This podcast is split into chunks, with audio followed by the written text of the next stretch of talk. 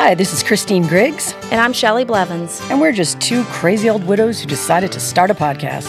And by old, she means middle aged.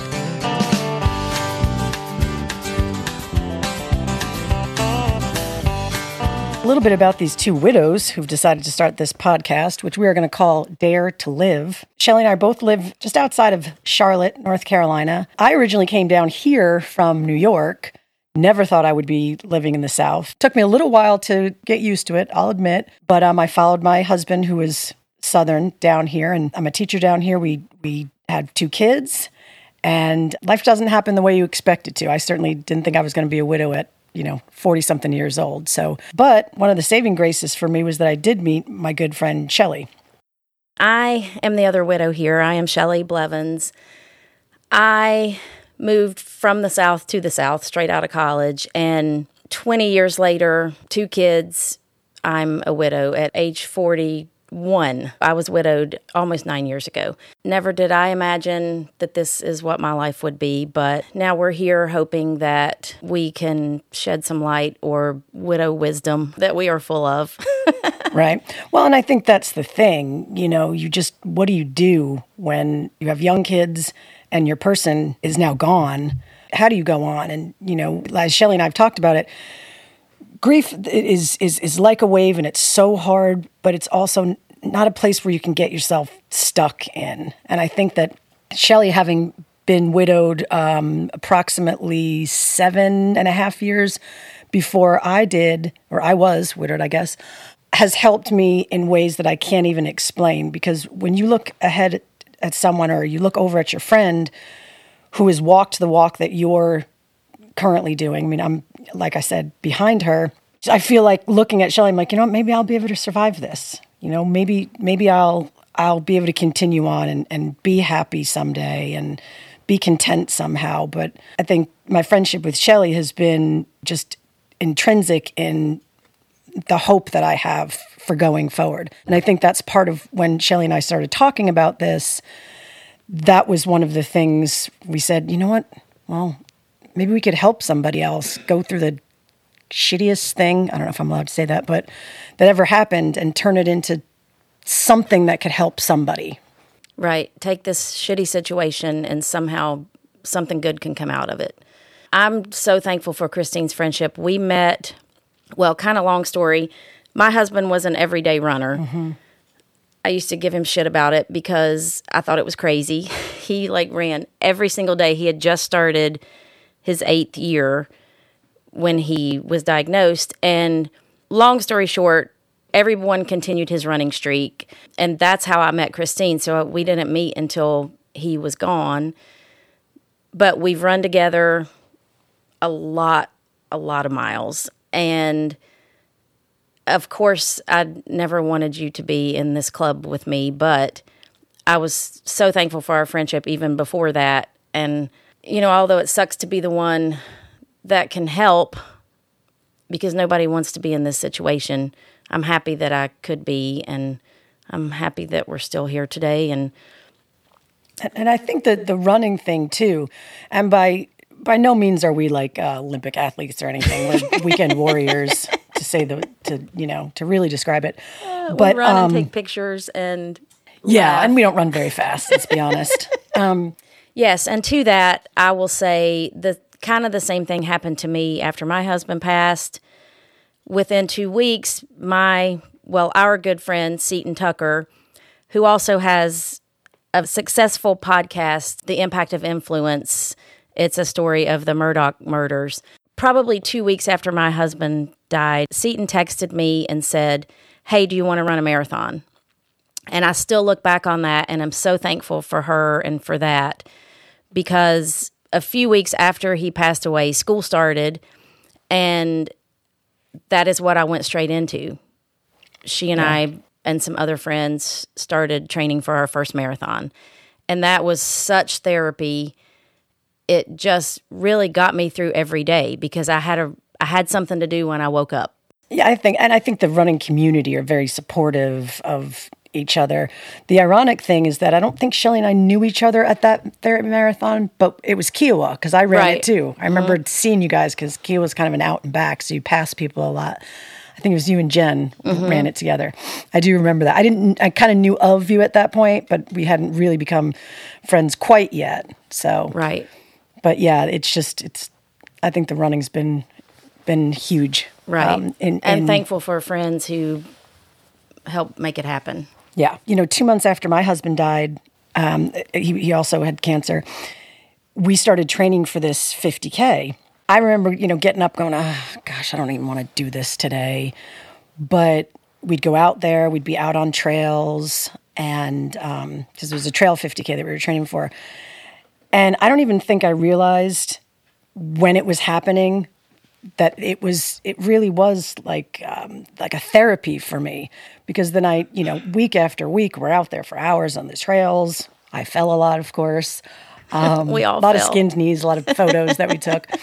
Looking back on it, I'm like that was probably one of the best things because it, it it forced me to get out and you know be in nature and get some exercise even when I didn't want to. So our friendship certainly isn't all about running, but that's definitely like a facet of it. And I think if you find your thing that gets you out of bed in the morning or, or something that you like to do, and I, I think, of course, that the exercise kind of acts as like a natural antidepressant, you know, to add to the one I'm on. But um, so I, I just think that between the running and, and, and of course, that we have this awful, um, this club that we're in, it's just helped me in, in so many ways. And I would love to be able to help other widows. We, we met with a friend of ours who recently became a widow several months ago. And I know I left that meeting with her feeling like we helped her a little bit, don't you? Mm-hmm. Yes, for sure. So I, I think just, you know, we just want to help people. And, you know, there's so many topics because, you know, we have kids. And when you, you all of a sudden become a single parent, it's like, oh, good Lord. I mean, it, I feel like there's so many topics between with our kids and, you know, who's going to fix the drain in the house? And there, there's so many things to talk about. I think that that's where the idea of this podcast came when Shelley and I were traipsing through the woods. you know, we were like, oh gosh, yeah, what do you do about that? Well, this is what I did. Oh, okay. You know, and I, I think we just want to try to help people, maybe make somebody laugh and and maybe also make make people feel less alone. I mean, I don't know what I'd do without Shelley because, you know, she's like my sounding board on so many things.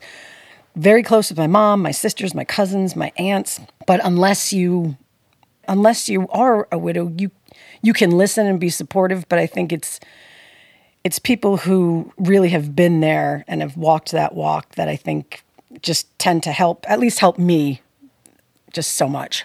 I'm in the same family and friend situation. I mean, I've had so much support over the years from the beginning, even when he was sick. And it, it makes such a difference to talk to someone who has been through it. Mm-hmm.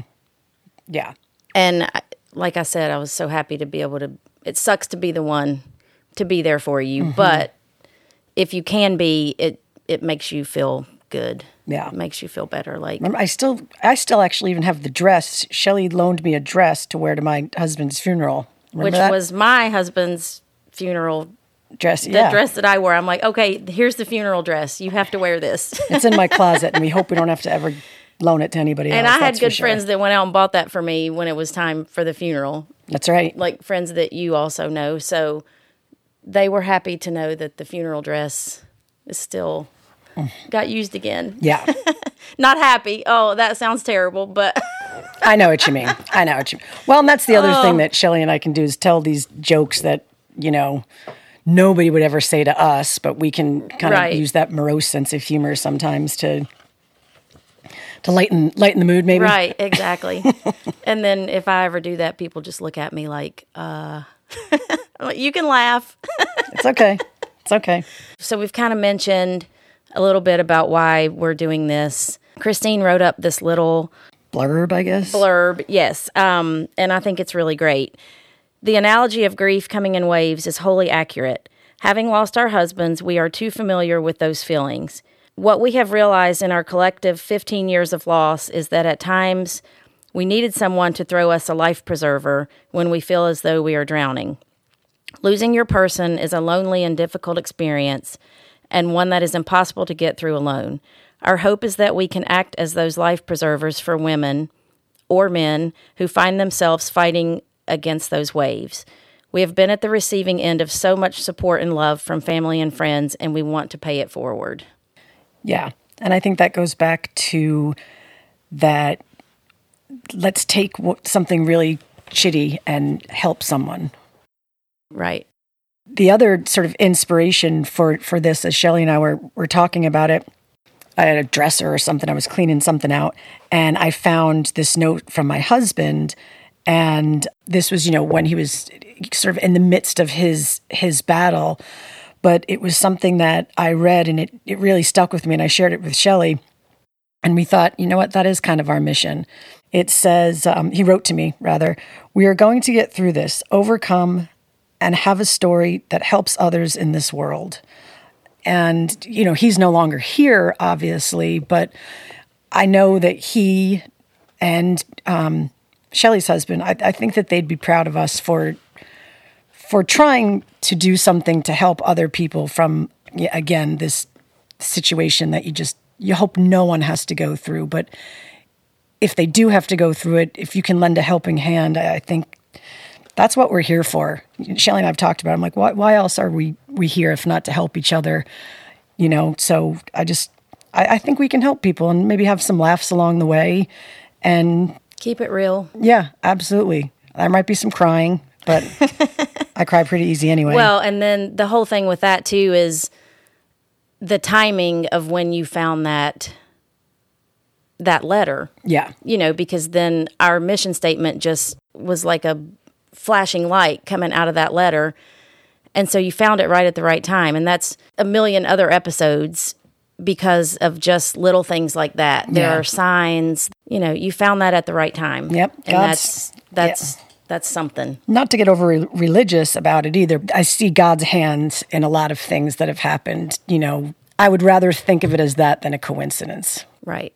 Okay, so now I think we need to go have some mimosas and get over hearing our voices. oh, you didn't love it as much as I did? um, so we thank you so much. This is the Dare to Live podcast. You can find us on Facebook, Instagram, and wherever you find your podcasts. We have a whole lot more to say. Thank you again, and we hope to chat again soon. Absolutely. Thanks, y'all.